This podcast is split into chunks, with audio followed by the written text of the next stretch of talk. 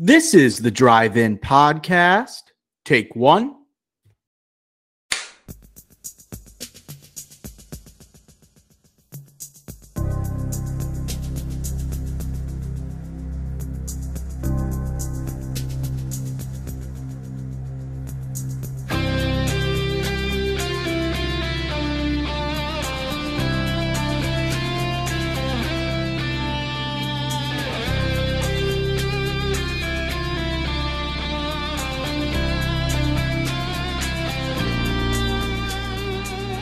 Bing, bada boom. Welcome to episode 108 of the Drive In Podcast. On today's episode, we have a very special review of Top Gun Maverick, the movie taking the world by storm. And to accompany our non spoiler and spoiler review, we will have a top five ranking of the best legacy sequels of all time. So, use the bathroom now, grab that popcorn, and enjoy episode 108 of the Drive In Podcast.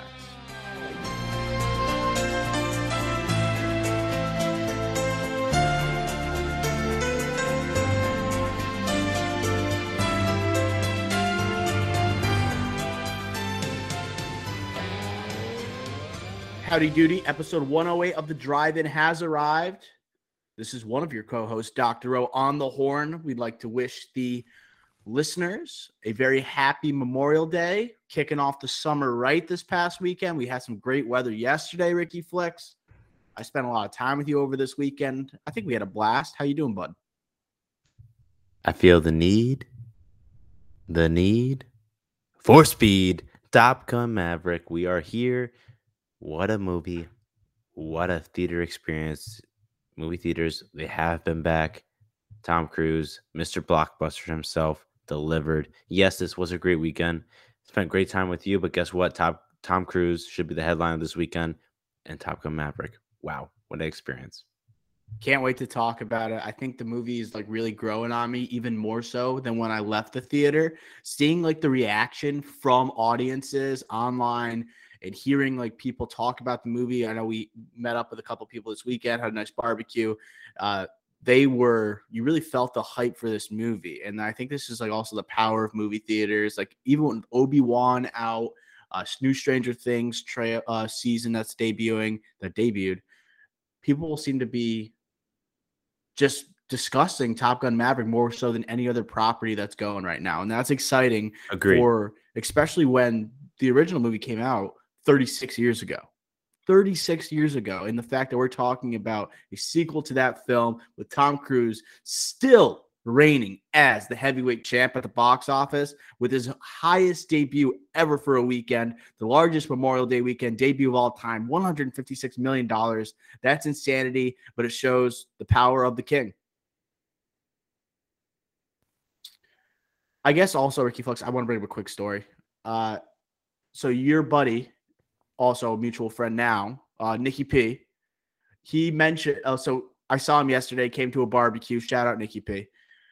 He promised me the entire day. He was waiting until the end of the night to gift me something, right? That I didn't know what the contents were. So he Hmm. said, okay, just wait, Dr. O. I have something special related to the podcast. I'm like, okay, awesome. So nighttime rolls around. People start to head home from the barbecue. And then Nikki P says, Doctor, right? Doc. It's, it's time.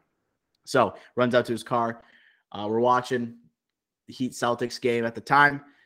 And then behind his back, he reveals that he has gifted me scrubs, right? Something I was like, oh my God, I'm going to wear this every podcast episode when we do express checkup and we upload it. I'm going to have like a cap on to go with these really comfy scrubs that just match the Doctor O persona. However, I soon find out that same night that the scrubs were just a show. It was just like, okay, look, this was going to be for you. But then he says, my brother actually needs these to work tomorrow. So I was totally robbed of an experience. I appreciate the thought. I appreciate the thought by Nikki P.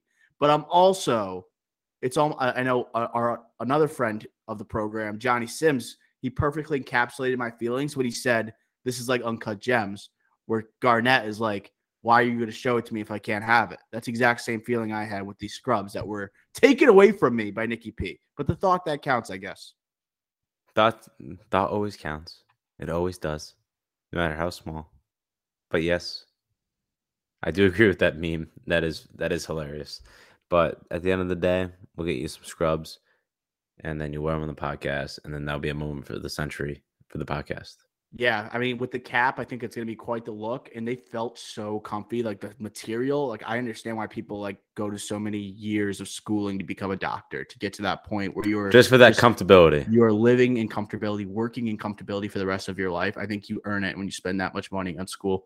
Uh, okay, so what we're gonna do? Top Gun Maverick. We're gonna give you synopsis. We're gonna start off with non spoilers. We'll give you the Rotten Tomatoes, IMDb, the whole shebang. Let's dive in. So, synopsis reads After more than 30 years of service as one of the Navy's top aviators, Pete Maverick Mitchell, played by Tom Cruise, is where he belongs, pushing the envelope as a courageous test pilot and dodging the advancement in rank that would ground him. When he finds himself training a detachment of Top Gun graduates for a specialized mission, the likes of which no living pilot has ever seen, Maverick encounters Lieutenant Bradley Bradshaw, played by Miles Teller, call sign Rooster, the son of Maverick's late friend and radar intercept officer, Lieutenant Nick Bradshaw, aka Goose.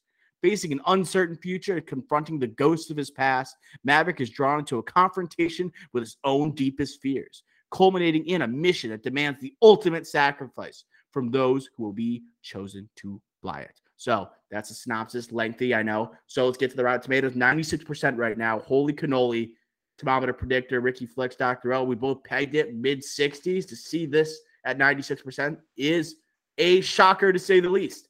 Audience score has it at 99%, less of a shocker there. IMDb with an electric score of 8.7 out of 10.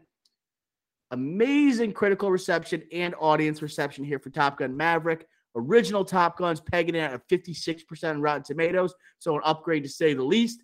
Ricky Flex, expectations going in. I know we had the Top Gun throwback review and we did a little preview for this new film. Anything you want to add in terms of expectations? I guess just the only thing that I would add. So by the time we last re- recorded, the expectations include the Rotten Tomato score, which hasn't changed, certified fresh, 96. The only thing I would say is like, all right, well, all right, we'll see if this is a better movie, really. I do agree this is a better movie than the original Top Gun. Let's just get that out of the way. I think it's a lot better, to be honest. But I will say the one thing I think that holds it back from being an all time movie is, in my opinion, what makes the original Top Gun so good, even though it might not be the greatest movie because uh, it's cheesy, corny, you know, yada, yada, yada. But it has iconic scenes, iconic music. This one follows similar beats, and there's, to me, no iconic scenes mm. whatsoever. I think there's great scenes, great action scenes, all like all time action scenes, to be honest. But iconic, not for me. So you think it's so, missing the moments of the first one that has made it such a lasting movie for the past 30 plus years? By far. I think it's By too early far. to tell. I think it's way I, too I, early to tell. I disagree. I think it's easily able to tell right now. I think, I think I, I, think you normally you're right with a movie like oh it's too early to tell. This one's like I can't think of one scene besides like I can't think of one scene that's iconic from this movie that I would be thinking about like non-action like just like with dialogue non-action scene that I would be thinking about 10 years from now. I can't Wow. Um, coming out hot, Ricky Flicks, right? Get the fire extinguisher. But I think I disagree. I can name a couple scenes that I thought were. Uh, we're gonna get to the spoilers, and we'll go through like some of those moments that brought up nostalgia, the way they connected to the first one, and also the scenes that are just like you wouldn't see in any other movie today. The practicality of it that also makes the first one so special. Uh, the lack of CGI here, right? Joseph Kosinski taking a more pragmatic approach, things that are actually doable and you see like the tight correlation or that you see like um that relationship this movie had with the actual navy how they helped out and everything it was so clear and i think they did a great job honoring them it's pretty fitting that this dropped on memorial day weekend works out perfectly but just seeing how well this movie is being received is honestly blowing me away because the anticipation for this movie was insane. Because obviously, gets shot in 2018, four years ago, and we're not getting it until 2022. And I mean, the, as we just said, like the first Top Gun's like at 56%. I think Tom Cruise, and there's been murmurs like for literally decades that there was going to be a Top Gun sequel. All right. But it was going to improve this much, right? Uh, I think the dogfight sequences we're going to talk about, I think they took it to another level here. They were lengthy. I think the acting was much better in this one. It really did blow me away. And the more I think about the movie, the more I like it. And uh, my initial score might be different from what I uh, proposed today. And I'll kind of explain that as we go. But uh, we know expectations were high. Theater experience. We saw it in Dolby. I mean, Ricky Flicks, what a call. Mr. Dolby himself. Dolby Flicks. That's what we should be calling you. I think that was the best and most ideal circumstances to watch this movie. Uh, beauty th- beautiful thing here. You have to go see this in movie theaters. All right. It's Tom Cruise, baby. He will never be subject to streaming. Just the fact that you had the jets flying in your ears the entire movie. You got the theme song blaring. I mean, what, you, what did the sound do for this movie but, with you, Ricky Flicks? How did how, how did uh, impact like, your experience? Yes, it's yes, it's blaring. The, the the theme is blaring the Jets are blaring. But the problem, the, or the I think the big differentiator, not problem, so, solution, if you had to put a word to it, compared to an IMAX theater or a regular theatrical version, is it's controlled. It's controlled. It's disciplined. It's focused, and that's the big difference. Disciplined. And, I like that. and the plane, like, like in a Dolby theater, it moves with the screen. So you go right to left like if the plane's going right to left, the sound will go right to left. Like it, it's very disciplined. It's very. It's like you're wearing headphones. Yes, exactly, and it's still as loud as an IMAX theater. It's just, it's not like blaring at you where you can't understand anything going on. It's controlled where it's like, wow, I feel like I'm right there, even though you know you're not right there. So Dolby was the move. I'm glad that we did do that. Again, like I every time I think of this debate, I think of Tenet. I was gonna Tenet. say you became a Dolby guy when you saw Tenet for the second time in Dolby. That changed your opinion on that movie forever. Where you're like, forever. okay, people aren't appreciating this movie.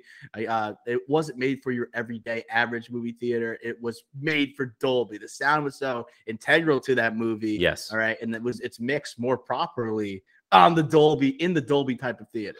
Yes, because you you couldn't understand half the words people were saying in an IMAX theater because not only the action sequences, but when they're just talking, it's like the score of the movie is so loud. The IMAX theater just blares it at you because it's out of control. In Dolby, it's like much more controlled, and you can understand what Robert Pattinson and John David Washington are saying throughout the movie. So you actually like don't miss a single word. That's why like people that say Tenet sucks, it's like, well, okay, if you saw it on IMAX, but if you didn't see an IMAX, then you understand it like completely. So with this movie, it's like, yes, you don't have that problem with the dialogue, but when you're watching the action sequences and the planes, like it's it's unbelievable. It, it honestly is. Yeah, no sound sick. effects, um, and I and I I said this right after we left the movie theater. This movie for me, at the minimum, is going to be nominated for every single sound effect possible at the Oscars. It's going to be awesome because we're going to look at the Oscars next year and we're going to see a lot of technical awards, like the type of awards that Dune was nominated for and swept pretty much at the Oscars. Like you're talking about sound, we got score potentially, potentially, but like we're going to see movies like Top Gun Maverick and the Batman going against one another at the Oscars. Like, how crazy is that? That is an amazing thing to see for like casual moviegoers, like people that aren't invested into these artsy fartsy type of projects that we normally see at the Oscars, a lot of streaming movies. So having the Batman, which was an, an exclusive movie theater movie and experience, okay, paired with a Tom Cruise movie at the Oscars, like the Oscars got to be licking their chops at that possibility. And uh, it just shows how relevant like Tom Cruise like is, you know, that he still can have this. Like he had his hands all over this movie. You could tell. We're gonna dive into his performance. Like you could tell, like this movie, it like took like his role, right? His prolific role as Maverick, maybe his best known, uh, most famous and or notable character he's ever played, alongside Ethan Hunt. Okay, but up there to see him, okay, in this movie bring back that character, but also bring the elements of Mission Impossible that I think I'm a little bit skeptical, skeptical, skeptical uh, to like what they did, but it just shows like okay, like we have to include some type of like side mission or some type of Ethan Hunt style of adventure to even to give like uh, audiences that movie theater experience that they anticipate out of Tom Cruise. Yeah, and for the record, just want to get this out of the way. Since I brought it up, I still would give score to the Batman. Just for the record, the score, Michael Giacchino, the Batman, by far. In my dum, dum, I think this score is unbelievable. Zimmer was in his bag once again, but too similar to the first one is a legacy sequel. You can't do it. Give me the Batman over this. And Zimmer but, hands on this one too. That's crazy. Like him, like Dark Knight. Obviously, think of obviously you think of like Dune, and you think of every single like Nolan right, movie. Right, right, right. Crazy.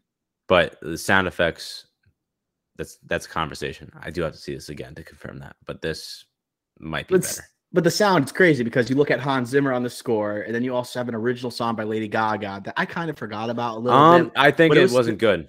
I will say that right okay. Now. Well, I was gonna save it, but I guess we could talk about the song right now. Uh yeah, so I thought it was actually not bad. I just like it wasn't my takeaway. Like, oh my god, people are gonna be playing this song. It's not gonna I, be a number. It's like this isn't gonna be on uh number one on the Billboard charts. I don't think. Maybe it'll soar like because of the popularity of Top Gun Maverick. But I didn't come away thinking like, oh, that's the next like take my breath away. You know? It's. I honestly think it was a huge letdown. I don't think it was a bad song, but we're talking about Top Gun.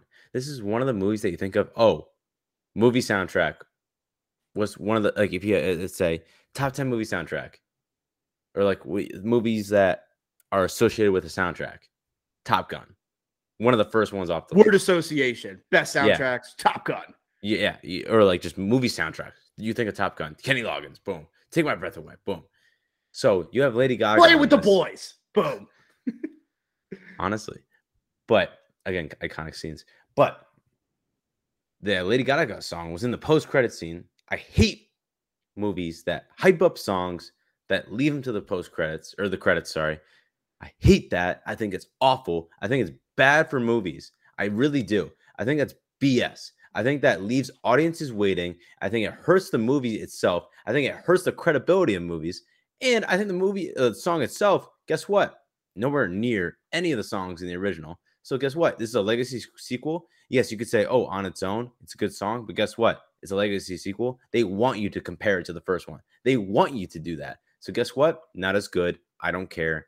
A lot of Get guess what's here, Ricky Flex. Guess what? Guess what? Guess what? Well, guess I'll say what, it one more Ricky time. Flex. Guess what? Lady Gaga. It, this song's overrated. A, I love her a, though. It was a good decision to not have this play throughout the entire movie. Like, like, like, take my breath away. Like, it, it was that was a smart decision because, like, what I like about this legacy sequel it does like what a lot of other legacy sequels do. It pays homage, obviously, to what came before it, but it's not an exact replica. So, like for example, you look at A New Hope with The Force Awakens, like you they copy and paste. It's literally like same story, type of characters. It's like plug and play. Uh, this one, they definitely paid homage, I think, in an excellent way to the first movie. We're definitely going to get to that, but I think it also had slight variations to it that you could tell it's a 2022 movie, up to date and uh, kind of it could stand on its own too. Like I know we went to go see the movie actually with our cousins, and they happened to they've never seen Top Gun, the original. Crazy. They've never seen it, and so like I feel like, and they came out of the theater with they I, I they appeared to have an insane experience. Like they couldn't stop talking about the movie. They thoroughly enjoyed themselves. So I think that's important to note. Like this is a legacy sequel, but like it's made 36 years later. Kosinski, uh, the director, alongside Tom Cruise, they were probably thinking like, how do we make this also just a great movie, not just one that's associated to a franchise? Because like, who's gonna rule out like this might be the end of the franchise? Maybe there's a spin-off of some sort without Tom Cruise. Um, but we can also get to that later, right? Maybe there are some electric supporting characters. We'll get to I, performances, but yeah.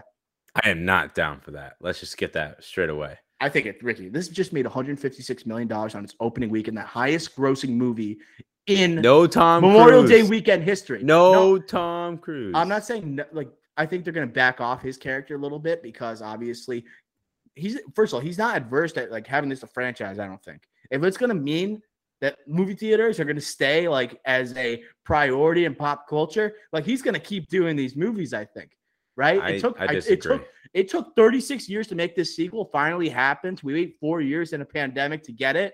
Has this opening? Has this critical reception?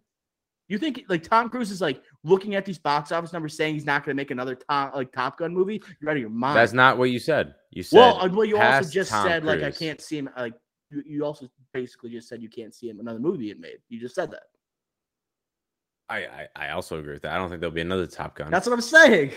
but you if don't think there's you be another Top Gun? what I what I inferred from what you said is that if there was another Top Gun post Tom Cruise, I don't see that happening. Well, I think it could. If like if Tom Cruise is in like a third Top Gun, grosses a billion dollars, Tom Cruise is hitting 70 years old. I can see if Miles Teller, Glen Powell, their chemistry is pretty good in this movie. A lot of supporting characters, like they're very young, good-looking people. Like I could see this like being a franchise carrying to the future. I, But, I guess we can get to it afterwards with the spoilers. Now that you you led into afterwards, I suppose, but I have so many more comments in rebuttal. But I guess I'll hold off. All right, let's get to the story itself. Uh, where we pick off pick up from the previous Top Gun. So, Tom Cruise, we're fast forwarding 30 years. His career in the Navy, he remains a captain. He hasn't been promoted. He's still getting into the classic hijinks and troubles of a uh, bold pilot, one that loves to take risks, like a Pete Mitchell. He doesn't have family, no wife, no kids. Uh, he's working on planes. He's testing out planes for government court, uh, government agencies. Um, sorry, I just got email. But he's testing out these planes. Uh, he has no affiliation with Top Gun. He keeps sl- slight con- a slight contact with Iceman. I guess we'll go non-spoiler, so no reveals there. Uh, where do you think? wh- wh- What do you think about the direction his character has taken, going from the original Top Gun to Maverick? What did you think that? How did they do in terms of the storytelling of he was this character and this is where he is now into the whole into the uh, rest of the movie? It's believable, right? Like it, it is believable just by the way he, his character is. I think the end of Top Gun, where like the original 1986, it's like that's unbelievable. Where he's like, "Oh, I want to go into Top Gun" right after he completes one of the greatest missions of all time for any Navy uh, uh, pilot. So it's like that's unbelievable. This is like more believable where that fits his personality, right? Um, I will say, I think Ed Harris was good, just for the record. Limited screen time. I think he was good. I I will say that opening sequence was a good opening sequence, like for the movie in the theater, where like that gets you on your toes, hitting the 10 G's. No spoilers, but like he goes really fast in a in a model pilot and model plane, and that really gets you prepared for like what's going to happen the next hour and a half. So I think that was good. It's just like the actual substance of it. It's like, eh, eh, whatever. But I don't think it's big of a, a big deal. I think the main point is, hey, Maverick is still Maverick. He's the fastest man alive. Always will be. And get ready because this movie's going to be a thrill ride. Yeah, so I think that it did a great job. Like you could tell from the first 20 minutes of the movie, they established like Maverick is still Maverick. Like they they he's still bold, he's still oppositional to authority. He still thinks he's the best of the best. Usually is the best of the best. Uh as I was watching this, I also they established this idea of like uh Ed Harris's character is saying like these pilots may not even be needed in the future. Everything's going to be by machines, or it's like the individual's not as important. As I was watching that, I kept thinking about Tom Cruise. And I think this movie meant more than just like Top Gun. Like you think about like Tom Cruise waiting four years for this movie to get into movie theaters. I was kind of reflecting on this is like similar to like Tom Cruise himself, uh, kind of idiosyncratic with how he views movie theaters for streaming services where it's like, okay, we're moving to this new age where people can just watch movies at home. No one has to go here. That's much more old school. But Tom Cruise is fighting for the old traditional ways and the importance of the individual. So it's like, yeah, we still we still need people in these planes making the decisions. Okay, all right, representing their country, like pretty kind of nationalistic in that, in that sense. I liked it, but it also is like Tom Cruise. Like I need to still be in these movies. Like movie theaters are important. They're essential to movie making in general right? These movie theater experiences. Did you ever did you get that vibe at all? It felt like a little personal. No, yeah, I didn't get the nationalistic vibe. I I got definitely the movie theater vibe. I think there was clear symbolism with movie theaters, and I think a lot of I I really do. I really think that a lot of the dialogue was literally interpreted because of that. And then now with all the interviews that Tom Cruise has done, ever since this was like the con circuit, like all the film festival circuit before this movie came out, it was clearly like that was one of Tom Cruise's main main points in his agenda was movie theaters are important, and for him to say, "I'll never do a movie that goes to streaming," and this is the movie that, that the first movie that's back for him, that's like huge, especially after four years of uh, producing this production and everything. So completely agree. I would definitely say it's more towards the movie theaters for me. Yeah, hundred percent. I was just I was just adding that aspect. Like this does like the original yeah, Top yeah. Gun. It's also like extreme like nationalistic type of views. Uh, but I do also want to talk about his role. Uh, he's coming back as an instructor at Top Gun. Uh, he's it's not a spoiler to say it's in the trailers, I believe. That you got Goose's son, played by Miles Teller. I think we have this relationship that's being developed here they take interesting liberties. I think ones that work to like spice up their relationship a little bit. And uh, I'll we'll go over during spoilers, but I do want to say I love what they did with the Maverick character, what he's done, when we haven't seen the past 30 years. Okay. Uh, it's a cruise that has a lot more emotional, has an emotional toll compared to anything he's done in like the past 15, 20 years. So that was incredible to see like uh, this, having these range of emotions. But like, what do you think about him becoming an instructor at Top Gun? Is this like the most, I guess, natural transition into the sequel?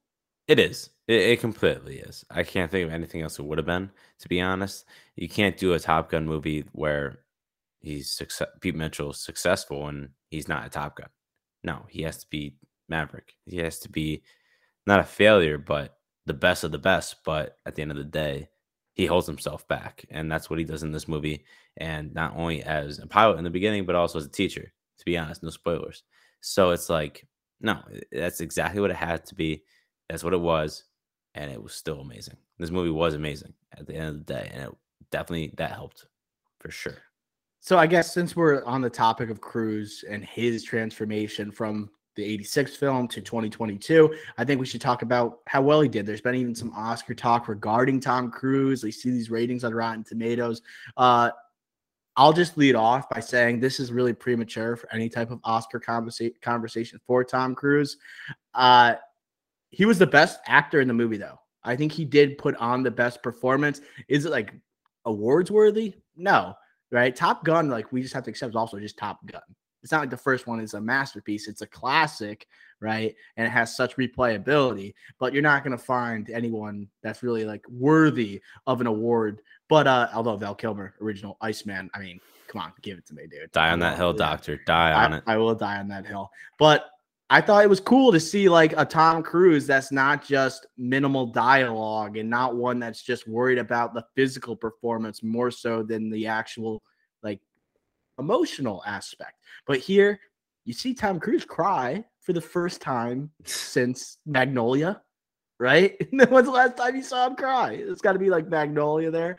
Uh, he still has, he still captures that charm, that, I mean, swooning type of dude. He has that arrogance still about him right? He's really going through the full range here, more so than any like there's like watching Tom Cruise in the 90s a little bit, a little throwback action for you. But how do you think Cruise did here? And do you think he's lining up for anything afterwards in terms of awards? Cruise is easily the best actor in this, like non biased, like mm-hmm. not even close. I really, I really think so.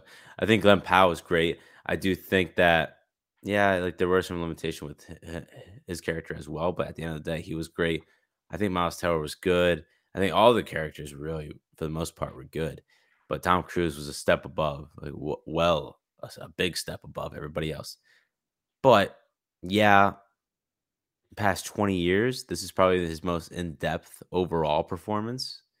That's not really saying a lot, though. He's not one though. He's usually just like oh, like Ethan Hunt, who's just like man on a right, mission all right, the time. Right, it's just right. like they try and like he, give some emotion showed it, with him, but like right, he showed his range of emotions. He showed yeah, he showed his range, but at the end of the day, like like you said, this is Top Gun. Like this, the people that say he should be nominated for an Oscar, and again, I think from last week listening to the pod, I think everyone knows I'm the biggest Tom Cruise fan ever. If he gets nominated for an Oscar, that's just a joke. It's either that or this is the weakest year of movies because everything gets delayed in the back half of the year. That's honestly my opinion. Um, love him in this. Love Tom Cruise, but for him to get nominated for this, that would be shocking. You brought up the supporting cast here because I think we spent a lot of time talking about Cruise, and I know we are big fans and like we support his mission, Mr. Blockbuster. The mission to save movie theaters. Like we're both on that bandwagon, but there are some very exciting young stars in this movie. Uh, they don't steal the show from Cruise, but they're I have a hard time finding a like weak performance in this movie. I'm just going down the cast. There's sure there are some people that are one note and they're written that way, but I can't think of a performance in the movie where I'm just like, okay, that person was bad. Like that does not come up to me whatsoever here. I think naturally we should transition to the two young guns. Like this movie's next, like the next generation of Iceman and Maverick. You got Miles Teller, okay, playing Goose's son. Uh, and then you have Hangman played by Glen Powell, kind of playing the Iceman role in this uh, movie. So let's talk about Teller. We talk about how big of a year this is for him. He says the offer is not doing great critically right now, but this is this middle step. Okay, he's got Spiderhead coming out in a couple weeks, but everyone was anticipating where's Miles Teller been? Okay, he took a couple of years off. Uh, after Whiplash, his career really hasn't garnered much attention since, and it was one that had such high hopes. Uh, so I'll just kick it off because, like, you know, I'm a Miles Teller guy. You know, I'm a, you know, like, yes, he's my guy, and I, I'm a big proponent of like, let's save Miles Teller. Let's let's let's make him relevant again. I think first of all, the person who casted Miles Teller, that whatever whatever award you can get for casting, that person gets it because like he looks like Goose. He looks like he could be Goose tall, slender dude. All right. Little bit goofy looking, just like uh Goose was. He is, I guess, a little, he is obviously more charming. I don't know. I don't know the last time I saw a movie star like look as cool as he did in his opening scene at the bar, okay, on the piano, shades down. Like he was murdering the swag in this movie. He was, I thought he nailed the look, all right, for a Top Gun. I liked him as the mentee to Cruise's mentor. I like the early opposition, all right, to Cruise. The interesting dynamic I brought up earlier that those who haven't seen the movie, you will know exactly what I'm talking about afterwards. We'll get into it with spoilers. That was a nice wrinkle that added, right, some more fuel to the fire, okay, an oppositional type of relationship between those two. Uh, comeback's heating up. Comeback's heating up, right? What do you think of uh, Teller in this movie? Is he back? I won't say back, but he was good. I think you're right. There's literally not a bad performance. Really, there's not. I can't like point out anyone that was not good. I think if I had to like really, if you like really gun to my head, if I had to pick anybody that I wish was better, I don't really think it's because of the acting though, but I think Jennifer Connelly like I have some Jennifer, thoughts on her. I'd like she didn't start off too hot in this movie. I, I don't thought, think she like, was bad though. I just don't think that. I think just because she's playing Penny, which was barely referenced in Top Gun, 1986 version, and then like they like kind of like they don't assume that we know a lot, but like at the end of the day, it's like we just don't believe it really. Like the Maverick Penny relationship because it was barely referenced in the first one. But going back to Miles Teller, that was a great decision though, because like you you knew Kelly McGillis, she did, she wasn't gonna have it. She doesn't look the same as she did in '86. It's hard to like maintain. Not working. Like She's not working like but Jennifer the, Connelly. The fact that they took one of the first lines of Top Gun when they brought up Penny and then used her in this movie, I'm like, damn, that's like true fans like who remember Top Gun, yeah. they remember the Penny line. Okay, uh, was it the uh, not the, the commander's daughter? I forgot what the ranking of the guy was. Admiral, yeah, Admiral. So he like slept with Admiral's the Admiral's daughter. daughter. and just like having that, and like you see hear her name, we're like, oh my god, let's go. Right, right. Like, this Which is really is awesome. gonna pay tribute and homage. Yeah. Yeah, yeah, yeah. And I like I did like that, obviously. But um just going back to Miles Teller for a second here. I thought he was really good. I really do, but I don't think it's anything special. I do think his intro scene was great. He it showed yes, that guy is Top Gun. That is what we're trying to see. But I think after that was like it was good. That's pretty much it. And, and I think he Joe he showed his range of motion somewhere to Cruise. I know you will disagree with me and say like, oh, he really did show it more so even no, that's climax. Really? Okay. Well, I just think that yeah, he was good, but like. He, am I gonna say that he was amazing? Will I say he's great? No, I just think that he was good. I think the dialogue, I think a lot of it played to uh, a lot of it was paying a lot of his dialogue specifically, especially in the third act, was paying homage to the original Top Gun, which we won't get into till the spoilers. But at the end of the day, his acting ability I thought was on display. I was very happy to see that. Yeah, it's still in his bag. He hasn't lost anything. I don't care about the offer right now because I think that he showed his true talents here. What I will worry about is that yes, this was filmed four years ago. So Spiderhead coming out in, uh, in a few weeks. Let's really see him next to Chris Hemsworth, a Netflix movie, and then going forward from there. But I'm really happy to see Miles Teller. I won't say back. I'll just be happy. I'll, I'll say here. what. I'll, I'll tell you. I'll tell you what. Like what like I'm not going to mention the range of emotion part because I don't think he had that much of a range of emotions here. I think what he did really well is has that underlying intensity to him the entire time. I think he actually nails that. Like what like from his relationship at the beginning when he shows up, like there's something that is bothering this dude the entire movie. But best thing about Top Gun is that no one has to be amazing. It's just no one can hurt the movie. Like the fact that you can have this supporting cast as long as they're formidable. What's going to save the movie is the leading man. It's called Top Gun Maverick, and also the action sequences. You don't need to have every cast member like put on this like, oh my god, award worthy performance, like you saw in the Batman, where it's just like everyone was on their hitting their beats, like and there no one missed. Okay, but in this case, like everyone here formidable. And then like, what were you gonna say? Go.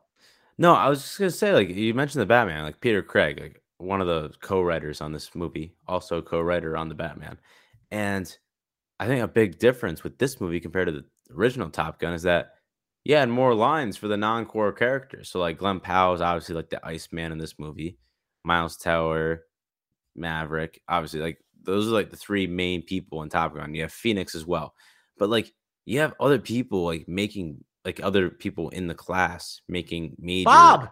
Yeah, Bob, but like also like Danny Ramirez's character, like the Hispanic uh character, like uh fanboy. Um and then a few other guys, like a couple other guys that were in the movie as well. They have major lines in this. Top Gun, like they focused on the core guys, the core people. They really yeah. did. So that was, I think, that was a major difference in this.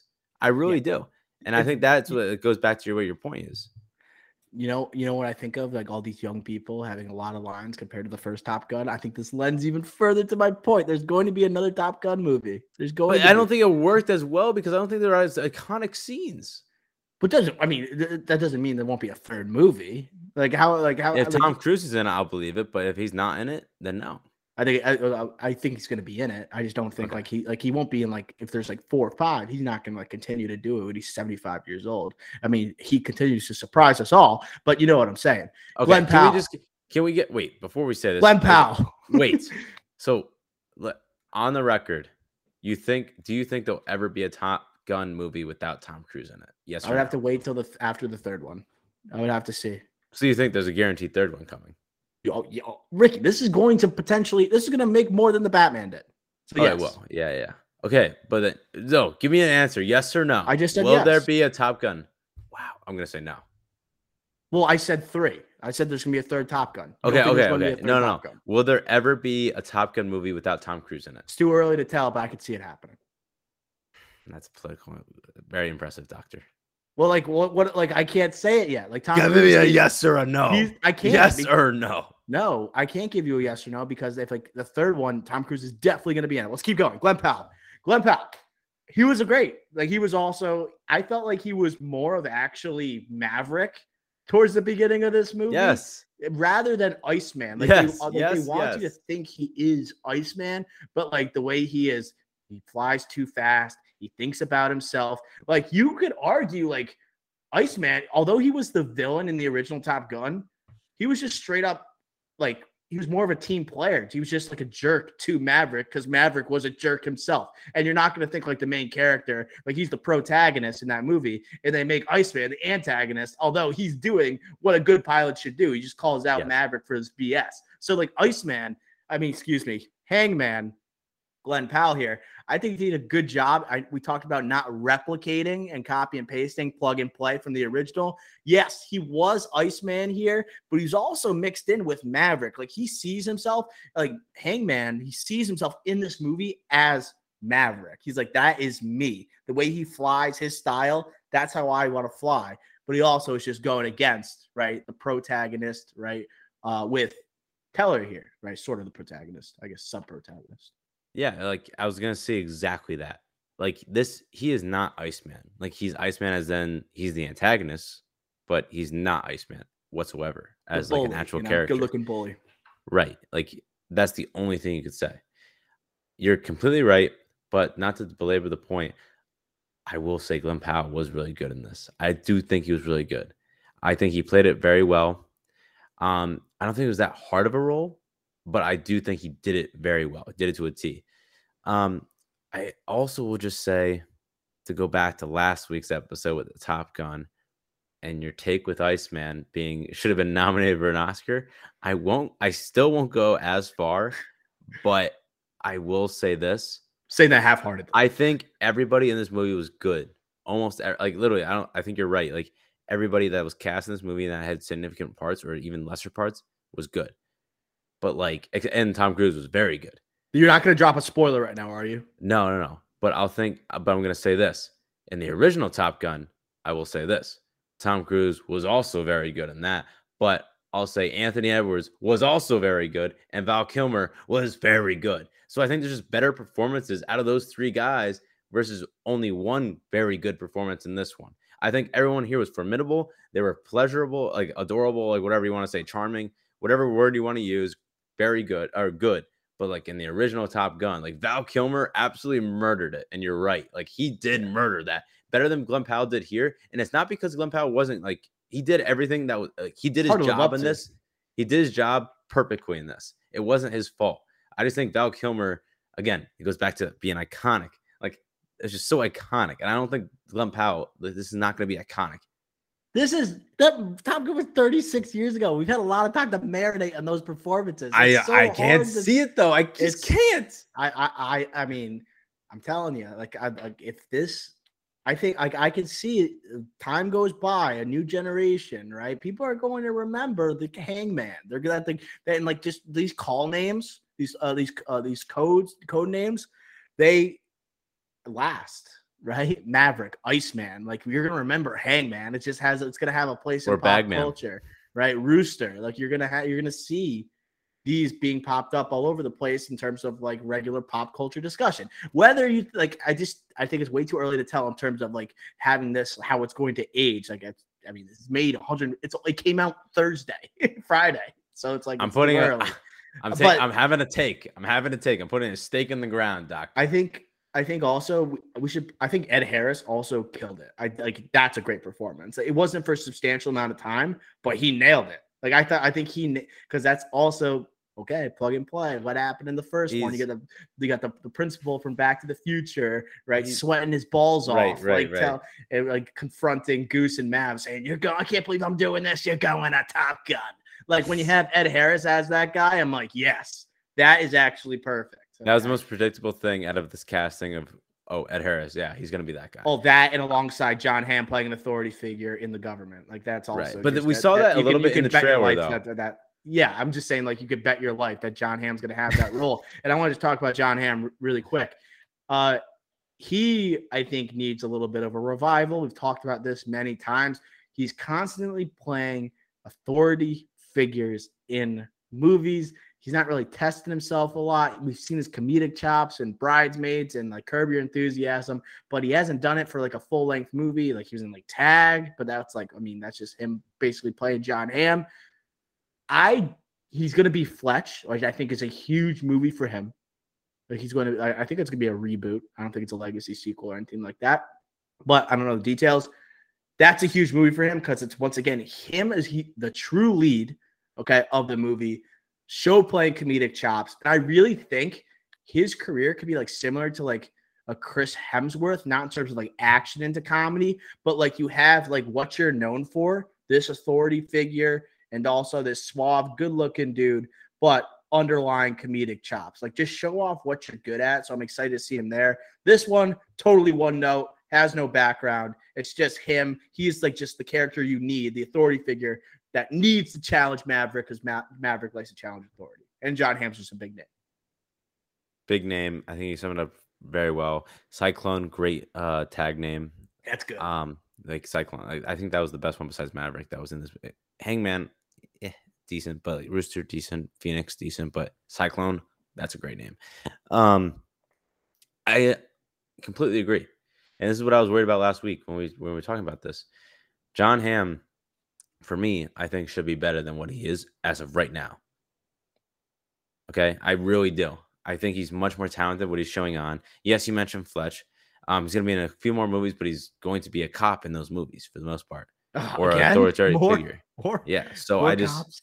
I, I'm disappointed that he's going to keep doing that. But at the end of the day, like, I'm not going to say I trust him because clearly, like, him and his agent just aren't picking. At least, like, they're not. He's not getting uh, very versatile. He's just sticking to one note, one note uh, roles. But I do think there is potential one day for him to do that. It's just that, hey, he's getting older, right? He's getting older. He's like, I think he's over 50. He's like 51, 52. So it's like, Oh, hey, man. like you gotta get going. now or never, buddy. Right. Like you you you did your Mad Men stint, like you you got big, But A now you're like- too. and you're doing now you're doing like Apple TV progressive commercials. You really gotta get going. You don't want to be that guy that's just a side character in Curb, a side character in the town. No, you want to be leading those movies. You want to be leading like whatever, like maybe a. Honestly, this is gonna be tough for me to say because I love movie stars, but maybe you go back to television, do a premium, a premium one season, limited season, limited series television show. I don't know. I just he's got to get back to being the lead man because this I do think he was very good. Uh, he was good in this, but again, like one note, like you said, Yeah, Jon be- Hamm is better than this. Like it's like I, I every time I say that, I think of Rick Dalton. Like, like you're better than that. Like uh, uh, Once Upon a Time in Hollywood, like, you're better than that, Rick. Like Jon He's on- Hamm, you're better than this. He's on he's on track to be the lead for True Detectives. He's season seven when that comes out. If he keeps going on this, which isn't bad, I guess. But I would take that. That would be fun. That'd be huge. Like shout out Jodie Foster. That's I mean we'll talk Shout about that in the checkup uh, tomorrow's episode. Uh, I like the idea of Fletch like giving him that rebirth though, like show a different side. That could be him, big. Reinvent himself a little bit. Uh, I just want to also talk about Jennifer Connelly really quick. First off, she is gorgeous in this movie. Uh, and a casting decision also, uh, she nails like the vibe of someone who's living on a base like a little bit but it's more of like i like the casting choice because it's someone that's like tom cruise's age we're not doing like clint eastwood as an 80 year old hooking up with a 25 year old it's like we have actual like person My that is doctor. two beautiful people that are like around 60 or Similar age, you know. You know, it just it just felt like yeah, I could see like Tom Cruise with Jennifer Connelly. That makes sense. Okay, good. But uh the big gripe I had with her performance, I don't I don't think she sold me uh in terms of her flirting, her flirting with the chemistry. That's a big, huge issue with the first Top Gun, Kelly McGillis and Tom Cruise in that movie. I thought the first act it didn't really work.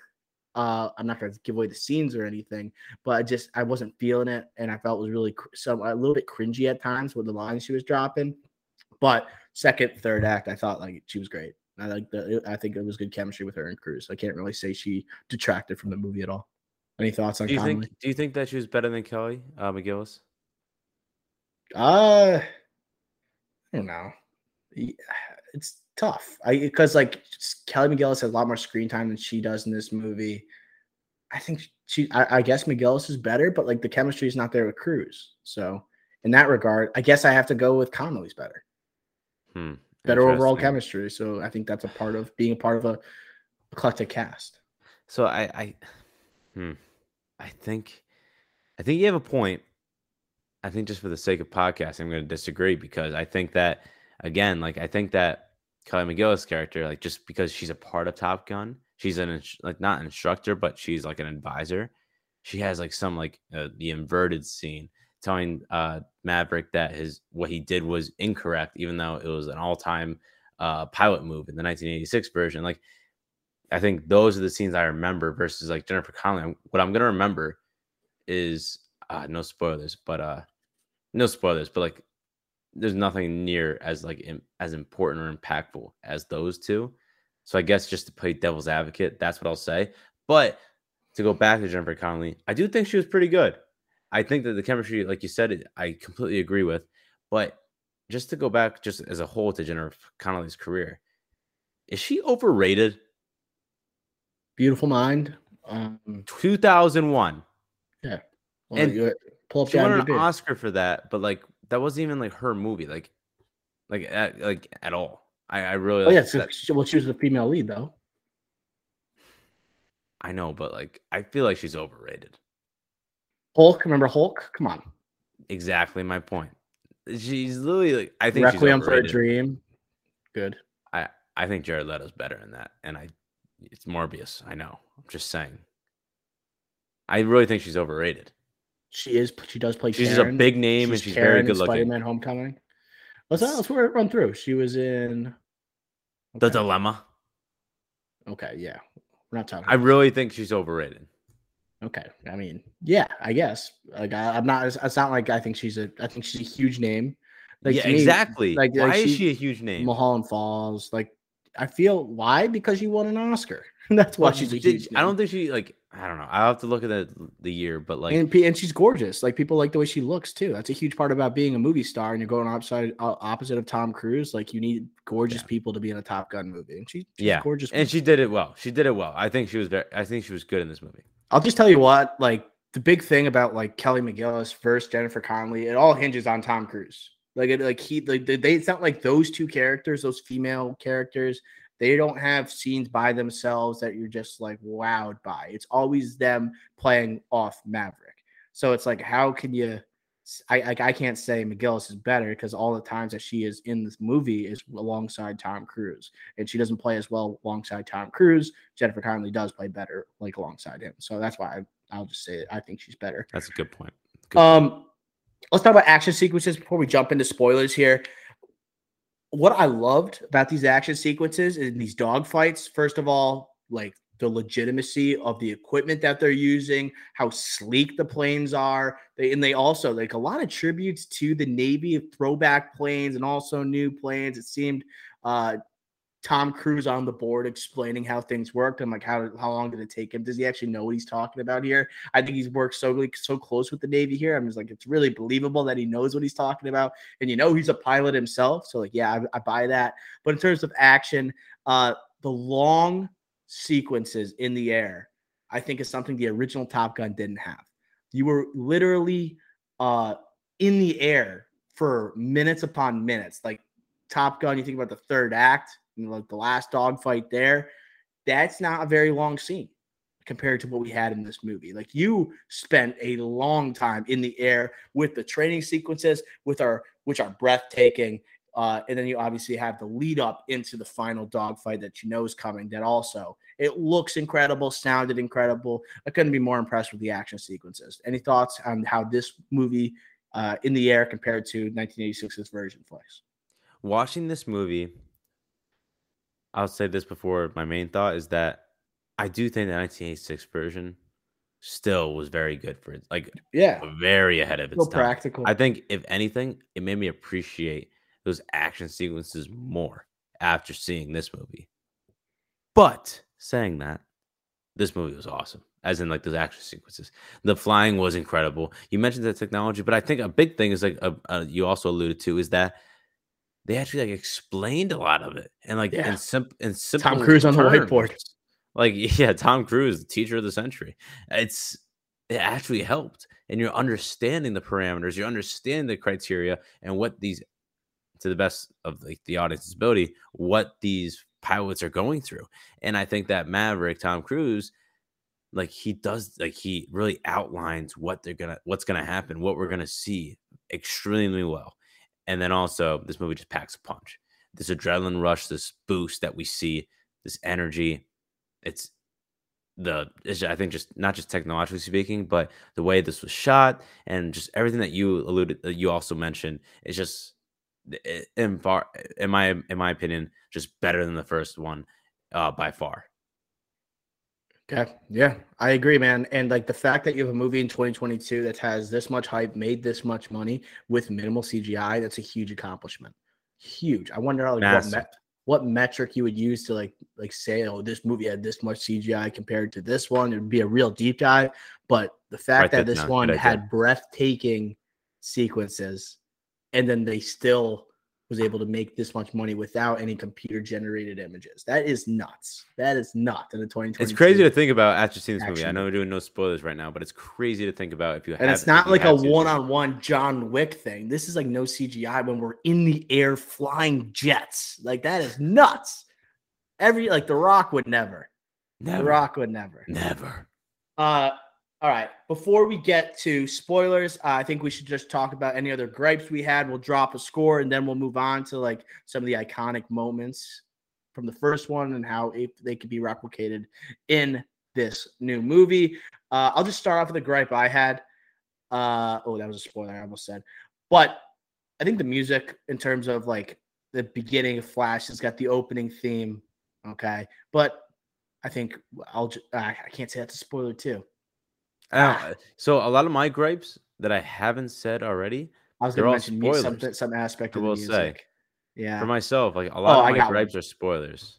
So I will say, gripe I had like I don't have a lot with this movie to be honest. There's not much this to say in terms movie. of like they did this wrong. It was just it was long, 30 minutes too long. Dogfight sequences, I loved how like they were extended longer than the original, but I just felt like we are up in the air for a long time. But also to the point when uh, you get to another moment in the third act, it basically felt like I was now watching a Mission Impossible movie as opposed to a Top Gun movie. And I'm now it's just Tom Cruise is just one person. He is not Ethan Hunt. He is not Pete Mitchell Maverick. He is not just Tom Cruise off the screen. Like everything you see with Tom Cruise, that's just who he is now. Like 100% of the time. So, uh, yeah, I just think it just didn't capture the entire vibe of the first one by like some of the acts of the in the last part of the movie. But other than that, that's pretty much the only gripe I can say that's non spoiler. Anything for you? I, I completely agree with that. I think just to keep harping on that point is that the third act is just like, yeah, you feel like you're watching Ethan Hunt, but then it's not ex- explained as well than like an Ethan Hunt Mission Impossible movie. So it's just like, what the heck? Like, it was that easy, or like, what? Like, what are we doing? So I agree. I do think it was too long. Um, not as in like I think the movie like was too long in itself. I think that it just extended itself further than it should have, in my opinion. Like it didn't feel long. I just feel like I just felt like, yeah, for a to be a better movie, you could have cut down that third act like easily by a lot. Um, besides that, a lot of minor spoilers, and we talked about it. I think the biggest thing for me is just like, again, I know you disagree with me here, but I think it's just clearly, besides the music, iconic scenes. I just don't, I really don't see any coming out of this movie. I really don't. We'll debate when we get to spoilers. What's your score for Top Gun Maverick, Ricky? Great movie, better than the first one. I'm going to go 86. Okay, awesome. 86. Solid score. Uh, I initially had it at 88. I'm going to jump it up two notches. I think it deserves like an A level score. So 90 out of 100 from me. Uh, just because I don't have, I can't understanding what it was. It's a Top Gun movie how much better it is than the original. And then like even just like me listing right now, what gripes did I have? It's not a long list. It's really not. Like this movie knew what it had to do, right? It means a lot to movie theaters and it, gave, it provided an insane theatrical experience uh in Dolby, right? Shout out Ricky Flex for the tickets. So with that being said, let's get to spoilers. So if you haven't seen Top Gun, you want to skip ahead to the top five legacies, top five legacy sequels, go ahead and do that. But we're talking about what we saw on the screen, Top Gun Maverick. Where I want to start, we talk about paying homage and tribute to the original Top Gun.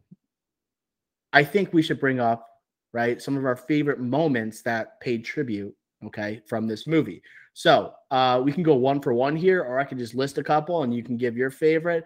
I just want to, I think that's the best way. I'll just run through a couple of them. Uh, we have Iceman, Val Kilmer. Okay. We get the texts, all right, going back and forth with Maverick. They still have this tight relationship somewhat, right? They don't see each other face to face much, but they're comfortable enough that they send texts as friends back and forth. We get the appearance by Val Kilmer, okay, typing out, you know, he's been struggling with his health. He's not able to speak. He's like very damaged vocal cords. But then he so does Ice speak, which means a lot. Eventually does speak, right? And what he says is important in that time. But you get the Iceman tribute. You also have a, a beach scene instead of playing instead of playing volleyball, they're playing the worst game of two-hand touch that's ever existed. Uh, they got an inverted reference when you got Goose and Maverick in the air the first time they're meeting. You got the Penny shout out from the original and the first line of the movie. She is now like the, the female, like the love interest here. You got the piano at the bar. You got the theme song in the beginning, the intro card to the movie. You got Cruise racing on the bike. There are so many great homages to this movie. Ricky Flex, what was your favorite? Might be tough. Homages. It's got to be for me. It's it's the on the bike when he's entering Fightertown, USA. That's for me. That's my favorite. And I think compared to the first ones, like that's the first time they're doing it. So that's why it's iconic. This one's like paying homage. That's why it's not iconic. That's why, like, going to the non spoiler section of this review, it's like, yes, this movie was better. But if I'm going to go iconic, like to get this into the A's, I want to see something that I'm going to remember the rest of my life. I'm just not going to see that, especially for an action blockbuster. Yes, I will remember that this was a great movie. The action sequences are great. This is a great movie theater movie, blockbuster. But at the end of the day, it's like, yeah, this this for legacy legacy sequel top five. This might be in there because of how well it did, paying homage to the original, especially how far away. This wasn't like 10 years ago, Top Gun. This was 36 years ago. Like how well it did should not be undersold. Honestly, impressive. So I think when you bring up the iconic moments here, a lot of the tributes are made to iconic moments in the original. All right. So I think a lot of the scenes I listed, right, don't really qualify as iconic moments because they're just paying homage and tribute to the original. So like if I'm looking at the beach scene, like everyone looks fantastic. Everyone a little less oil Six compared pack. to the first one. Yeah. A little less oil. Uh aviators, but like what I do want to say, like the beach scene and the park scene, running. I was great. I was getting such oh the Tom Cruise running. The theater erupted when he run yes. when he ran. Uh, I know our, our dad and Uncle Steve were just like cackling like at once he started running because like Tom Cruise with the high hands knew that was coming in at some point, and Tom Cruise knows what he's doing when he's putting that on screen. He's like, people got to see me run at some point. Uh, but the cinematography I think was a little underrated in this movie. We haven't even talked about that. Some of the shots I think with like the orange haze that the first one has, like I think they captured that 80s vibe with the beach scene, with the bar scene in the beginning. Uh the bar scene, like I, especially with the lighting, I thought was fantastic. It was a great, like I guess, introduction introduction, like setting that aesthetic that was similar to the 80s. I loved it. All right. What you didn't like it? You're giving me some weird No, looks. no, no. I loved it. But great balls of fire. You gave me crap for saying, "Oh, you've lost that love and feeling." How does everybody in that? Eh, how does everybody in that bar know that song? There's better chance of people knowing that song than Great Balls of Fire, which everybody knew in this movie in 2022. So I'm not. That's got to have some naval meaning to it. Like they all knew the song again. Like there's got to, or they just, or he's done that before with that group of people. Like, you know, it's like first, not the first time he's hopped on a piano with the crew around him. Right, right, right, right. Okay. Well, I'm not backing down. I do think it's either one or the other, but I do think maybe naval meeting we, that we just don't know. I also want to say, like, iconic moments. I'll give you one right now when he takes him out for a test, a test, uh, when he takes him out for the first time. That is an iconic moment, and that leads to the iconic, uh, leads to a homage where he goes inverted when he's talking with Goose uh, Goose's son. Uh, that was really touching moment uh, in terms of like, wow, it's like okay, now it's like this could be, uh, this is going to be an interesting dynamic for the rest of the movie. Uh, he, I, maybe he doesn't know about the inverted aspect. Like maybe he heard stories from his dad talking about like Maverick to his son. Uh, so I think that inverted moment's great that whole sequence when he takes him out for the first time and Maverick still showing how good he is out at being a pilot. Okay. So him just still smoking everybody and demolishing them like the best of the best at age 60. I mean, that's what like Tom Cruise does. Like he just has to be the best of the best at everything. Uh I I, I was uh, just to say one more thing that I wanted to say in this review is that I'm so happy that this movie they really like they didn't like they made Tom Cruise the alpha the entire time. They didn't like do a coming of age like somebody beats him. No, Maverick is the best. Like that's what we want to see. And I mentioned that on the Top Gun podcast, best of the best. That's what Top Gun is. And that's what Maverick's trying to teach these people, uh, these kids, and like best of the best. And you know what? Maverick is best of the best. Nobody's getting him. He's getting everybody. He's making everyone do 200 push-ups. That's what we want to see in our protagonist. That's what we want to see in Top Gun. That's what we want to see in these John Wick movies that are referred to last week and all these like Taken, Liam Neeson movies. That's what we want to see. And they did that so well in this movie. I love that. I think they did a great job in that. Not just like just the showing the competitive atmosphere of Top Gun, but just with Maverick's character and also his teaching philosophy. I think it really shows. Pilot matters. Who person sitting in that seat matters. And you I think, think you're dead. You think you're dead. Yeah, that was that was later on in the movie, right? Well, I think it was towards the middle-ish, or it's like I don't know, whatever. Uh, yeah, him as a teacher here, I thought was interesting because like he's so egotistical and he thinks he's an alpha compared to everybody else. Uh, it doesn't necessarily lend well usually to teaching because you don't care as much about the others, but you rather care about yourself. But I think he did a nice job, like with the growth of character here from 1986 version to 2022 version of Maverick. I'm trying to think of any other the beach scene, as I said before. Like I like there, they didn't hypersexualize it. It was just people without their shirts on, looking good people running. They they try to incorporate it to the teachings of Top Gun. I thought that was a little. Eh, I don't know if this is working for me really. Uh, I, I, think it was, I, that that that scene. It was not iconic, but it's a great moment to pay tribute. I just it did the, the football scene didn't do it for me. I think it was a it was clearly a homage scene, like paid tribute, like you just said. But compared to the beach volleyball, it's just like I think it's like like incredibly inferior, incredibly, especially the way the game was offense, defense, offense, like whatever it was, like three, like I don't know, I can't even remember. Just incredibly inferior game. It was like it was it was like offense and defense at the same time. It was like both teams. It, it was two balls. Yeah, it was yeah. chaos. But we chaos. saw Tom Cruise. John running. Madden. but we saw Tom Cruise running, which is what we wanted to see. So that I'll take the positive out of that. Get the Miles Teller dancing. To get Glen Powell just ripped to shreds as, as as we heard on Spit Chuck he's ripped up like a bad report card. Um, I think we got to bring up the Iceman tribute. Uh, we didn't know if he was going to appear necessarily in this movie. Doesn't show up in the trailers. They show a hmm. picture mm. of him at Top Gun in the trailers. We get him, and it's first of all, his name when his name showed up and Val Kilmer on the opening credits, the crowd was like, "Ooh," because yeah. no one's sure if he was going to actually appear in this movie. There has been confirmation he was on set and he visited set. Uh, props to like the inter- I, I was listening to a Jon Hamm interview, and he basically he did a great job concealing the fact he was actually in the movie. So good stuff on him. Put him in the Marvel Cinematic Universe then. Oh, who? Oh, Jon Hamm.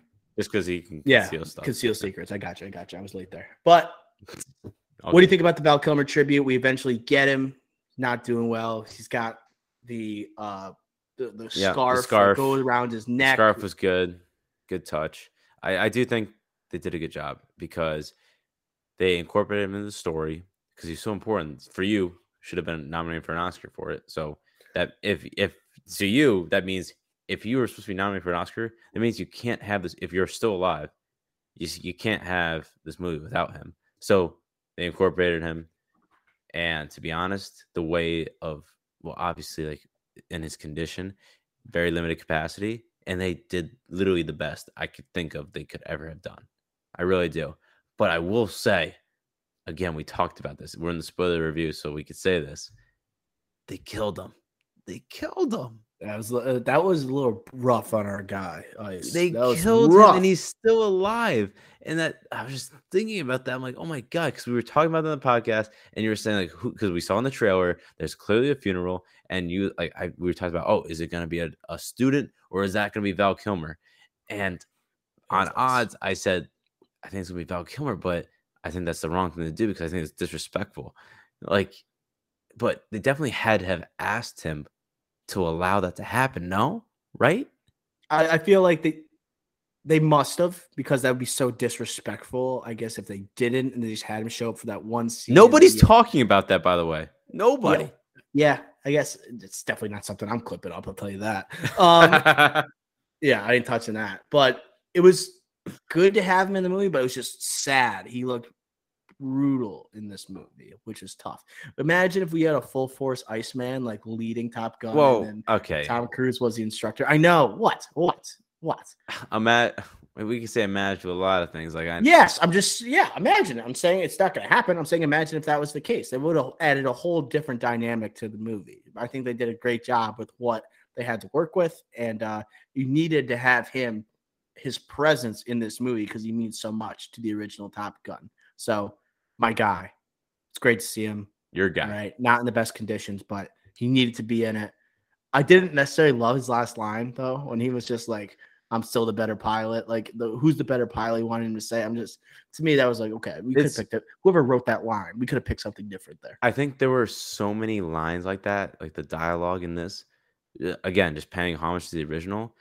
There were so many. It includes Miles Teller in the cockpit behind Maverick. Like we can go on and on. There were so many like either identical lines or just like continually relying on the first movie. Where yes, I still think this movie was far and away superior than the other one. But like they did rely on the other one much more than I thought, uh, much more than anticipated, at least for me. It, it was interesting because you bring that up. We mentioned our cousins who had never seen Top Gun. The theme song started playing, and the intro card comes up saying, explaining what Top Gun is, just like the original one. They're setting up Yep, like the planes and thing. everything. The planes are going on. What I was thinking, oh, sorry, I just lost my train of thought. But the fact that it was okay if you had not seen like Top Gun previously, and then you saw the sequel, but if you had seen Top Gun and that moment happens, you're just like, okay, now we know like this is actually going to be like strongly connected. And what that it's going to be even more enjoyable that have seen Top Gun, right? It's it's not a necessary thing, but it definitely enhances your experience. Like That's- I had to explain to our cousins that this is the exact beginning of Top Gun. Like they didn't they didn't right, except with the no red lenses. right. It's And Tony Scott. Yeah. It just it, but uh, uh, obviously a big difference is that like danger zone doesn't start playing okay they decide not to do that which is a gripe i have is that they don't touch the some the iconic songs from the original movie Soundtracks don't matter as much now. It's sad. but like we talk about paying tribute paying homage the fact that you don't play danger zone after that moment or at any point when they're in the air they play the who instead how could you not have top gun training the top gun recruits Disrespectful. to danger zone how did you not make that conscious decision They would just give any Kenny Loggins song and I won't be mad. I really won't be. But the music I think was a detractor in this. I really do. I mentioned the Lady Gaga off the top. In the credit scene. That's like popular thing in the movies where they hype up the not the score of the movie or even the score sometimes, but like not sorry, not the score. I mean ri- original song. The original song for a big blockbuster movie, but they don't play it until the credit scene. Like I hate that. That's a new thing that's happening over the past few years. I really hate that. And I think this one, it missed the mark entirely. And going back to your point about like with our cousins that never saw the to- original Top Gun, um, and they still love this one, I'll say, yes, that's a huge uh, pro for this movie. And I think, yeah, without seeing that, you'll still say this is an unbelievable movie. Um, I but saying that, I still think even if I didn't see the original Top Gun, I'll still stand by my thing saying the iconic scenes. I just don't see them as much. I definitely would have. I, I would lower my take and not be as harsh with it, but I still would have the same take. I just want that to be clear here. All right, I'm just gonna list a couple iconic scenes that's off top of my head because I can't hear you say there are there won't be an iconic moment. First of all, it came out three days ago. It came out three days ago. I'm I'm having a take and I'm holding to it. Duel, but it's like I- as I said before, him taking out the pilots in the air in that moment. That's an iconic scene because hey, Maverick still got it. You could say the opening scene when he's in the sleek jet and he hits 10 G's. Iconic moment. You I could talk about good moments. There's that's good moments. iconic. It's like, oh my god. iconic. You can't say still- everything's iconic. I'm not. What do you mean? Like the first scene where he's traveling faster, and the guy's like, "He's the fastest man alive." Like that, that those are that's a great moment. What are you talking about? You got Ed It is a Harris, great like, moment. A on, great moment. on the mic and like talking to him and like saying, well, watching him take off, and like Ed Harris stealing like some of those moments there with the dialogue, and then finally the two fifteen marker, the comeback. That's right, the one I would say. That's kicked- the yeah. questionable one. That's like three major scenes. I like those are three great moments. That they are Two, great the moments. 215 when all I had to break was like 220, 230. Like the fact that like, that, like t- Jon Hamm had it set at three minutes, and all of a sudden here, here he comes, set it to 215. And like the, the way that was shot too. That's easily the best scene I in the movie. listened to Am an I interview right? That's the best scene.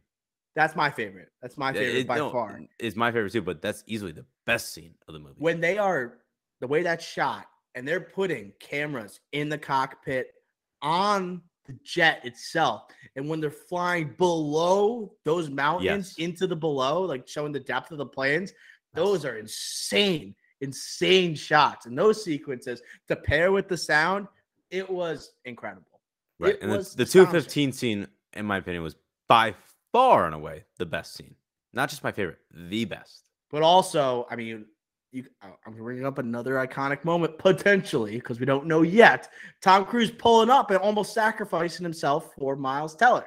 That's another great moment because like the, this is what like I gotta I, I have to protect this kid. I gotta protect my best friend's son that I have let down. We gotta talk about like that relationship in a sec. But I thought that was a great moment. My beef with it is that no one died at this dog. fight Nobody.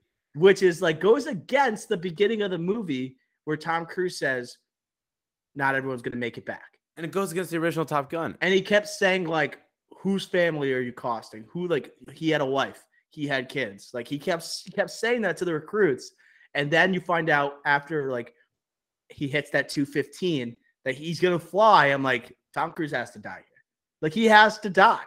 It would make the most sense, but they were afraid to do it. They Tom just- Cruise is gonna die. It was crazy how nobody died in this movie, and that well, as in nobody, no, no, none of the pilots died, and I, I, I think it's a huge, a huge error, huge writing error. They didn't have the balls. they, They didn't they have the couldn't do it, cojones. and I think this goes to your point, saying, oh, maybe there will be a third one, because they don't want to kill anybody off. So that goes to your point. They knew this was going to be successful. They didn't want to kill anyone off. So that goes to your point. Like they could have killed one of the young recruits. I thought Bob. uh, Once they introduced Bob, Bob and Bob- Phoenix should have died if I was they're like, Bob's pick a anyone. Like Bob, Bob's like the well liked guy, just like uh, Goose was. Like, like I saw him. I'm like with the glasses and everything. How he's underrated flyer. Like this guy's done. Yeah, yeah, yeah. Or like payback. He like he gets picked over freaking Glen Powell's character, Hangman. They could have had him die, like because like, he like passed out in the training. Like literally, there's so many opportunities to kill somebody. It sounds awful saying it like this, but like it just makes so sense. chances. Yeah. But it makes Uh, sense. But I, I, I did want to mention something before uh, we go uh, towards our top five legacy sequels. Uh, I like I mentioned in the uh, spoiler free section. I like the little change that they made in terms of the backstory between Miles Teller's uh, Rooster and Maverick, right? So I like that it's not just like uh, Maverick is exonerated from any guilt, right, for the death of Goose. And so that's not the reason that Goose hates him in this movie. They could have easily done that and the audience would kind of roll their eyes, but they consciously make the decision that Tom Cruise's Maverick has a conversation with Goose, uh, Rooster's mother, okay, uh, that, well, she doesn't want him entering the Navy, doesn't want him flying planes because that's what got like her husband killed Goose. So what ends up happening, he pulls his naval papers, okay, because his mo- his mom requested, okay, it creates this antagonistic type of relationship between the two. I think it was a pretty valid reason for him, meaning Rooster, to have hard feelings towards Maverick. I love that like little twitch in the story that they made. What were your thoughts on the decision there, Flex? I was because they, could not have kept it the way that we were thinking about, right? Putting blame on the death of his dad. There were there was like a cup one or two scenes where the final like Miles Teller had the final say, and he's like, "Oh, the way you did it with my dad, or the way you flew with my dad," like like uh, jabs that ended like the scene, which I thought like I did roll my eyes at, but I completely agree. Like they had to do something, and they did it. This was extremely well. Yes, you could say, okay, well, Miles Teller should put two to two to or Rooster should put two to two together. Like, oh, his mom probably did that. Like, he, it's been how long? Like, probably should have put two to two together. Like he's smarter than that. He's a Top Gun. Obviously, he's very smart. But at the end of the day, it's just a movie. Yes, understand that. I think I totally agree with you. Yeah, it was just a, it was just a smart thing to do to make the movie a little more clever in terms of all not clever, but also just provide more of an emotional toll to it because that's yes. what I think this one was also very strong, like in terms of people having like those moments. Like I, I I'm seeing on Twitter, like people like I cried three times during this movie. I'm like, I actually there was a moment where I choked up a little bit too. I don't even remember the exact moment, but I, really? I found myself I was watching and I went. I was like, oh shit. And I, I like said that out. I was like, oh, I was like, oh, and I was like, oh crap. And and where? I, where, where, where, where? I'm I, I, just told you I don't remember, but I remember mm. having that moment. I think it was uh might have been like during the last fight where I thought he sacrificed himself or something like that. I don't remember. I honestly don't. Well, I will say the part where I thought so um so it's when Miles Teller's in the back or in the cockpit with Tom Cruise and like it seems like they're doomed, right? But like obviously, like this movie was pretty predictable. I think on a lot of a lot of ways. Um, besides, like if you if you like, I I really think it was predictable, but um, I don't think I didn't think they were actually gonna die. But you know what? I was like, crap, are they really gonna kill Tom Cruise here? There's there's no way they can, but like they're acting like they might, and I don't believe they will. But I was like, holy crap! Like the fact that they're even teasing this in a 36 year old sequel, that's pretty crazy. So that's like the one area I thought maybe I got a little emotional. You know? Yeah, I forgot. I forgot what it was, but I just remember choking up, and I remember my cousin was like, "We got like tap me." He's like, "Dude, chill." I'm like, "You're right. You're right." Sorry. I kept checking on uh, Doctor Doc O Senior next to me. I'm like, "Okay, when are the tears coming? You know they're gonna come at some point." Um. Okay. Uh, last thing here, uh, unless you have other things to add, lack of political commentary here. Once again, similar to the first Top Gun, they don't list in 1986 that they're flying against the Russians. Okay, at the end of the Cold War, here they don't list the country that they're flying against. Again, I think it's good that they did not do that. I think it's going to be. That I think that's the right move in terms of like recent events in terms of like using Russia potentially. Like I think it was a smart move. This is shot in 2018. Like it's better off not to include those potential like I guess reactions from or violent reactions from other countries. I mean, for God's sakes, like we got like threats after the interview was released. you know, we can't be doing we can't be like having those type of movies like causing these violent reactions or like volatile ones from other countries. Uh, I thought that was a good move. I agree. I, I definitely in this day and age right now, what's going on, 2022 May, May, like yeah, you're right.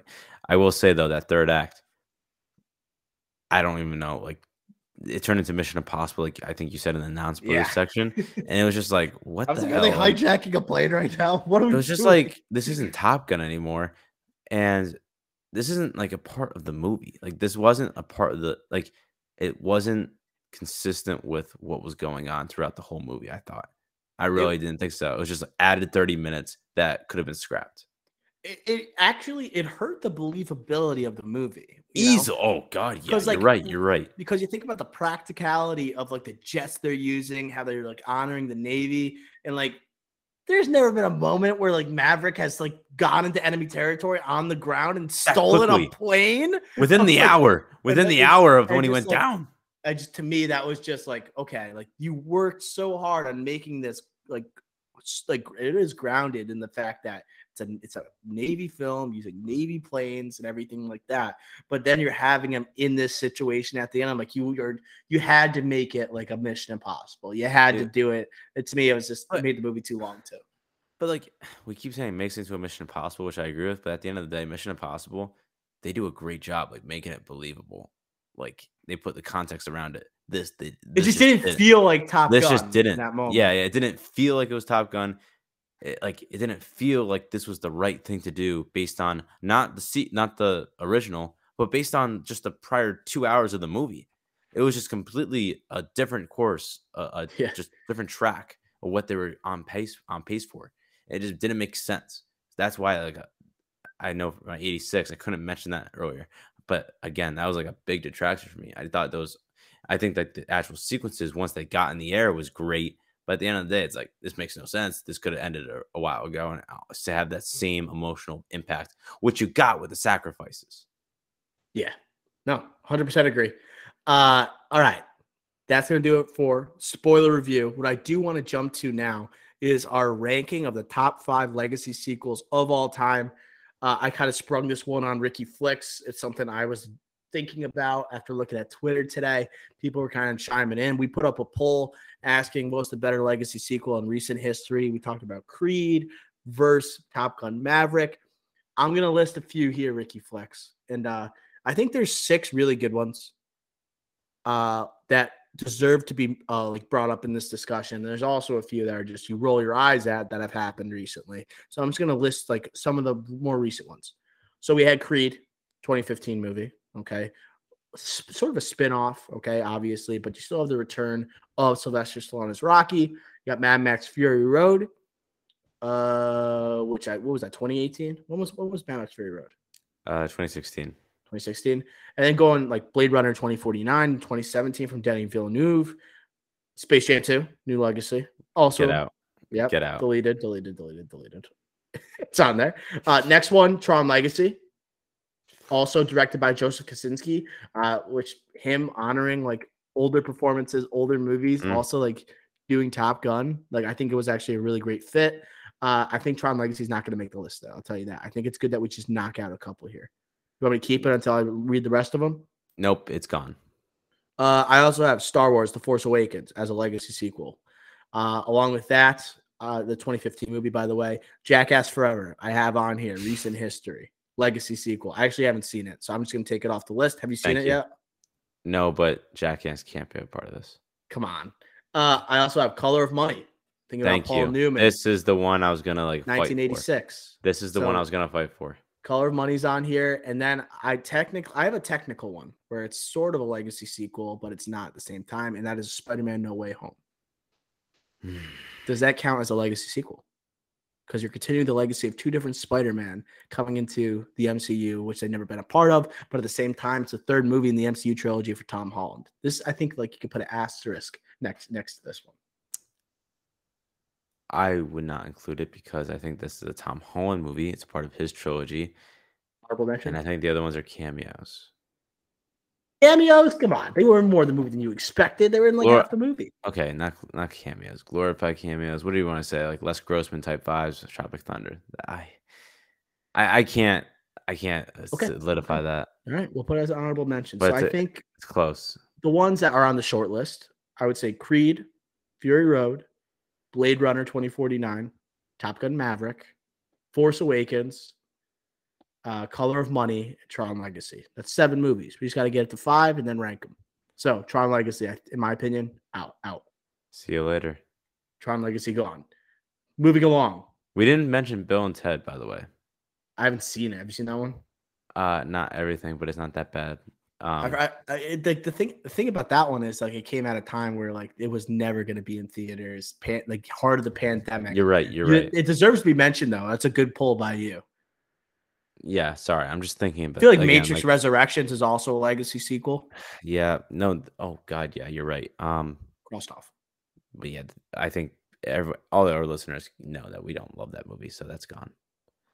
All right. So I'm just thinking. I can't think of any other ones right now, but I think that our list, to be honest, if I think of any other ones, it won't be as good as this list because this top five will be awesome.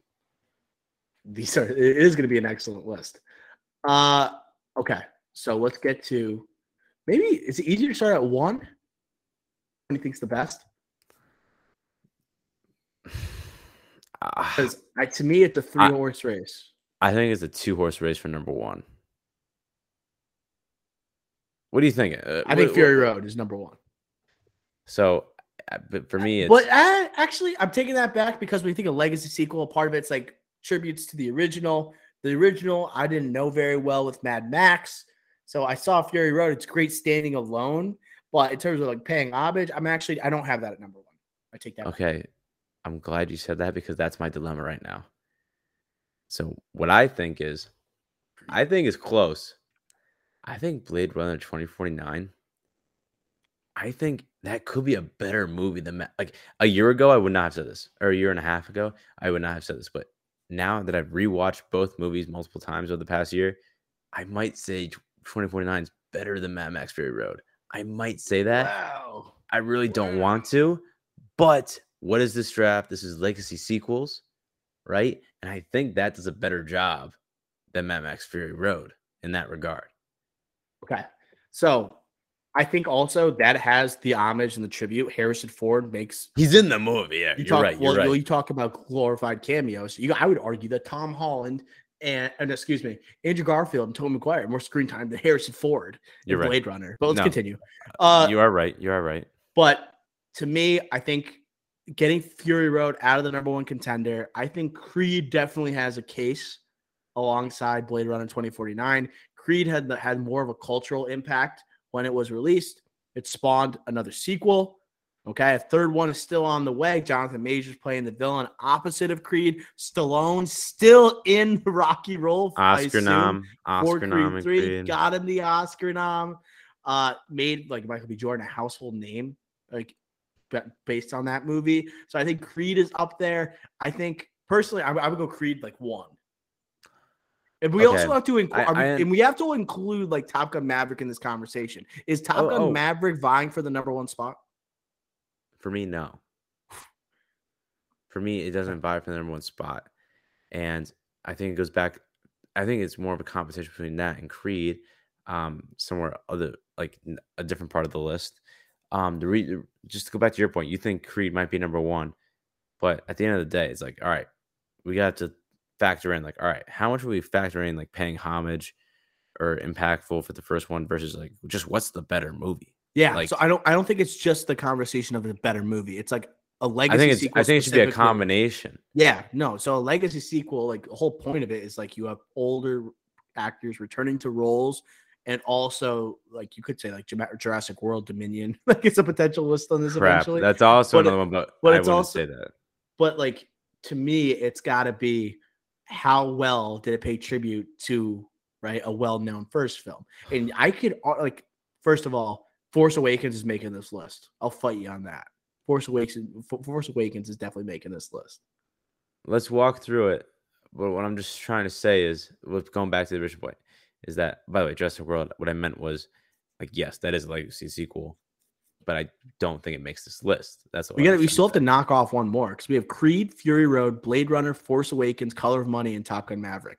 Color of Money's out of here. wrap. Color of Money's gone. All right, can I say something? Yes.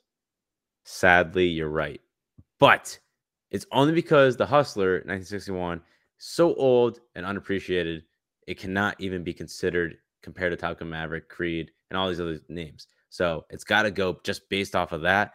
But it does pay homage what we're talking about, and the guy Paul Newman won the Oscar for this legacy sequel. So if we're going off of those rules, this should be in the top five. But I think for this podcast, what we consider, it shouldn't be. This is the hardest top five I think we're ever gonna have to do. This is insane. Creed, Fury Road, Blade Runner, Force Awakens, Top Gun Maverick. That is so hard. Uh, maybe maybe we say like, what's the weakest one here? What's the weakest one here? Wait, And I think at first glance at a movie, you would im- um, immediately say Force Awakens. I, I, Okay, that's, I'm glad you said that because I completely agree. so let's just lock it in. Star Five. Wars: The Force Awakens at number Five. five. Uh, Thank you. So we have one down.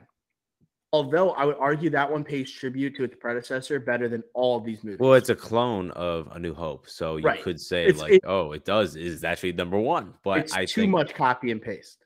Thank you again. I think we're on the same. But I love it. I, I'm a huge Force Awakens guy. It, we that know. movie made that made me think like, okay, Disney might have something special. They might We know what they're cooking. doing with Star Wars. we're Probably. cooking. But then Last Jedi like divided fans, and then Rise of Skywalker they just like threw in the towel. Um, Kenobi though, check out the breakdown coming later this week. So Star Wars Force Awakens at five. We are now down Creed, Fury Road, Blade Runner 2049, and Top Gun Maverick. Personally, I think Blade Runner should go. Ah, crap. Tough. yeah, tough, yeah. How about you hold your tongue for a second there? If you're These are all top five. These are all amazing All right, movies. let me help What you do out. you think Maverick? You what? You're gonna put I, this is a decision between Maverick and Creed. The other two are just so far superior in movies that you cannot in But any Fury way put Road, like. I didn't even know Mad Max was a franchise before like 2015. I didn't even know. But okay, you're right. Okay, again, this is, goes back to what my original thing was that And how no much are we returning weighing paying homage? How much are we weighing like to the actual like paying homage to the original? That's the It's that's real. what I'm saying. So we're So, dealing with all right, all right, all amazing right. movies. I am okay. Fine. This might this is gonna look bad on the graphic, but if you want to do this, I'm okay if you put Mad Max here. But if you put Mad Max here, I don't want to spoil the rest of this, but I demand I, I will have a demand for later in the draft or Well, later. Blade, Blade Runner, I think, should be ahead of Mad Max. Now I'm thinking about it. yes, Like Blade Runner should be know, I out think because, well. like, it, they're both incredibly, incredible visual movies. Incredible. yes, Uh, but cultural impact. I mean, Fury Road kicks Blade Runner's ass. Like, like people at the time when Blade Runner came out, people did not sadly, care. yes. Like, people just I did not go see it. Uh, even though like Denny Villeneuve, okay, saw like his what his capabilities, what he's Slow burn, yeah. Uh, I think I'm gonna. I, th- I I think we should go Fury Road as the next one, I'm okay with that. and we can edit the list afterwards and we discuss We'll revisit, but I'm okay Mad Max. Fury Road. in Terms of legacy sequel, not just as a sole movie. Next up, okay, we have Creed, Blade Runner, Maverick. again, I I think Blade Runner is a clear one out of these three. I really do. Like No one saw that movie. I don't care. Doesn't matter how many people matters. see it. It does matter. that It- for a legacy sequel to follow up like a original movie, it And it does was matter. better. People didn't care. I care, and I think people care now. It's just that it took a little while. It took like a year. Okay, so if you want to just weigh like best movie, we could like the list. I guess to me, this is like But like, I again like, all right. You know a big difference between these is that Creed and Top Gun are more like, oh, passing the torch. Blade Runner is like continuing the actual movie, continuing the story. You could make that argument and say, oh, I rather have that. You're continuing a story. That's an actual sequel. that. Yeah, I mean that's what we're doing here. Like, what, what are you talking about? Like, I, No, I'm like, just saying like the other two are like more like oh like Maverick like yes that is it's still like Top Gun Maverick is about Maverick yes but like at the end of the day he's not in Top Gun he is the instructor whatever I'm just trying to make a point here that it's just like and Creed obviously Sylvester Stallone is the instructor as well in in a way so it's not he's not actually the the star in that either so fine, I'm here's just the, saying here's the deal we're gonna make. If you get Blade Runner at number one, I'm picking where Creed and Maverick go. Done. two. Fine, have your way. Blade Runner is just so much better, and it's also a good legacy It's sequel. aged it's well. Well, sequel. I'll tell you that it has aged well, but it's, it's, a good like- sequel. It's it's an actual sequel, and not just legacy. It's a good sequel. yeah. I don't know. Like I, I like Blade Runner 2049 is an awesome movie, but I, I, I do understand still- your point. No one saw it, but I think people by now have seen it and they appreciate it now. Yeah, for the most part, and I think it's a great movie. I just, I'm just thinking about like the a lot of these movies. The huge So if it was impact. before we make Uh, a finalized list, what would you pick at number Top one? Top Gun, I'm gonna say it at number two. Creed three. Top Gun, I think, is such an improvement from the original film. It's still centered around with the main character. It's expanding like this world or whatever you want to call it, this universe of Top Gun. I hate that I said that about Top Gun, but it's true. But he's still Cinematic the universe. guy. Then it has. I don't know. I feel like Creed. It's got Apollo connections from the first three movies, but it also is Sylvester Stallone, Oscar nominated. I think it's so early with the Top Gun discussion. Now I'm second guessing myself. Damn it.